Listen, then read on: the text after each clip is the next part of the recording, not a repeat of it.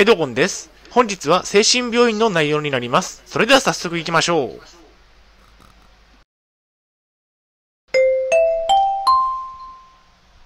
はい、H キャップチャンネルにようこそ。本日の内容ですが、精神病院の介護士の5つの仕事内容、患者から見たといった内容でお送りしたいと思います。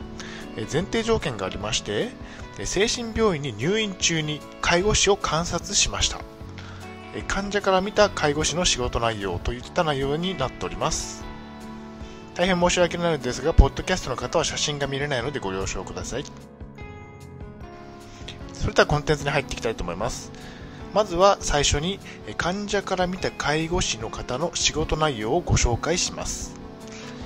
えっと、介護士の仕事内容の一つ目が、介護士のメインの仕事内容はお掃除。二つ目の仕事内容が、トイレ掃除とお風呂掃除。ここまでを前半としてお送りしたいと思います。3番以降を後半としてお送りしたいと思います。3番目が、おむつ交換は大変。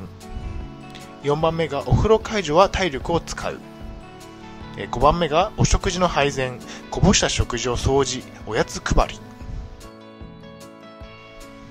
最後に本日の行動プランと終わりにがあります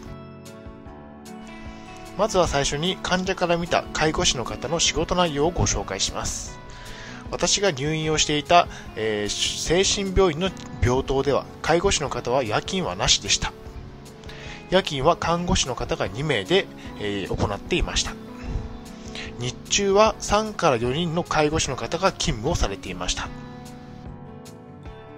それでは、えっと、1番から5番までの介護士の仕事内容を見ていきましょうまず1番目介護士のメインの仕事内容はお掃除といったところですね患者さんが気持ちよく生活できるように介護士の方は毎日お掃除をしますかなり広い病棟全体の床を掃く掃きますね。まずは掃いて、床を掃いた後にモップで水拭きをします。廊下の掃除と合わせて病室15部屋のお掃除もします。たまにです、たまたまにではありますが、掃除機をかけることもあります。腰に負担がかかりますね。患者さんは60人程度いますが患者さん全員の机を拭くことも介護士の仕事ですといったところでまずメインのお仕事内容というのはお掃除といったところですね、えーかなり広い病棟のお掃除をしてさらに患者さん一人一人の、えー、と机周りの掃除もするといったところですね。かなり大変な重労働になっております。まあ見ていてそう感じました。で2番目の仕事内容がトイレ掃除とお風呂掃除。トイレは病棟に2カ所あり両方とも毎日お掃除をしています。小便器が計7つ大便器が計7つあるのでかなりの作業量になっております。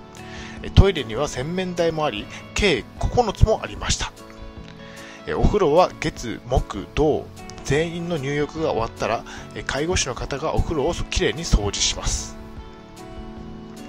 精神病院のためうまく排泄排泄ができない患者さんもいて便座や床にうんこがこびりつくことも多いです。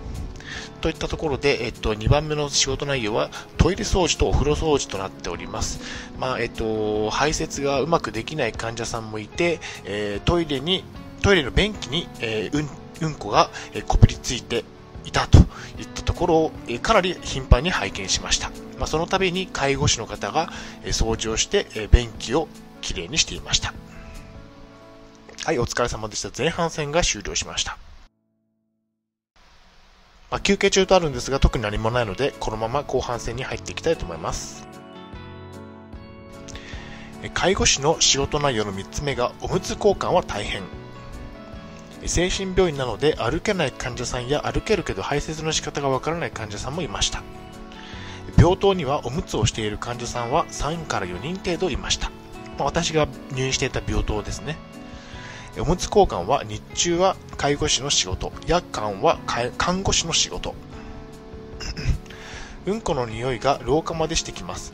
臭い中での作業になるのでマスクをしている方が多かったです。といったところですね、まあ、おむつ交換をしているときは仕方ないのですが、えー、と廊下まで、えー、とうんこの匂いが、えー充満していました。で、えっ、と、夜勤、夜間に、えー介護士の方が、えー仕事をしていることがなかったので、えー夜間は看護師の方が、えーおむつ交換をしていました。えーそれでは4つ目の介護士の仕事内容になります。お風呂介助は体力を使う。え足腰が不自由な方の体を洗います。え頭を洗い、体を洗います。え排泄に失敗した患者さんについているうんこをきれいに洗います。え患者さんを浴室に座らせたり立たせたり体力の使う仕事になっております。体を拭いたり着替えも手伝ってあげていました。介護士の方は腰を痛めることはよく聞く話なので気をつけましょうといったところですね。えー見ていてかなり大変そうな、えー女性の介護士の方を見ていました。まあ、えっ、と、お風呂の介助は体力を使って結構腰に負担がかかるんじゃないかなというふうに印象を受けました。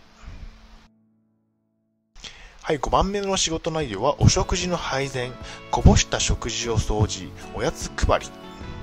お食事の配膳は看護師の方と一緒にやっていました。ラーメンやおそばの時はつゆを盛っていました。えー体の不自由な方は食事をこぼすのでそのお掃除もする、えー食べる前にエプロンもしてあげるといったところですねおやつの時間になれば患者さんにおやつを配っていました麺が伸びないようにつゆは食べる直前に入れるんですね。カレーのルーも食べる直前に盛りますということで。患者60人分の、えー、とカレーを、えー、と看護師の方や介護士の方が持っていました。はい結論としましては介護士は腰を痛めてしまうのでリスクの高いお仕事ですね。はいお疲れ様でした。後半戦が終了しました。では本日のコードプランに入っていきたいと思います。お部屋の中で汚れている場所があれば介護士さんに伝えましょう、まあ、入院中に、えっと汚れている場所が、えっとまあ、病室の中にあればそれを介護士さんに伝えて、え掃除をしてもらうのがいいんじゃないかなと思います。え片付けられない患者さんは介護士さんの力を借りましょうといったところで相談をすれば一緒に、えっと自分のベッド周りを片付けてくれます。はい、本日の振り返りに入りたいと思います。本日は精神病院の介護士の5つの仕事内容、患者から見たといった内容でお送りしました。まず最初に、患者から見た介護士の方の仕事内容をご紹介しました。1番目としましては、介護士のメインの仕事内容はお掃除。広い病棟のお掃除は大変だということですね。2番目の ,2 番目の仕事内容がトイレ掃除とお風呂掃除。3番目がおむつ交換は大変。4番目がお風呂介助は体力を使う。お風呂の介助の介助で腰を痛める。5番目がお食事の配膳、こぼした食事を掃除、おやつ配り。この5つの、仕事内容を今日はご紹介させていただきました。最後に終わりにです。最後までご覧いただきありがとうございます。ブログ h キャップも2年間運営しています。Twitter もやっています。チャンネル登録といいねボタンを押していただけると嬉しいです。また次の動画、ポッドキャストでお会いしましょう。病気の方は無理をなさらずお過ごしください。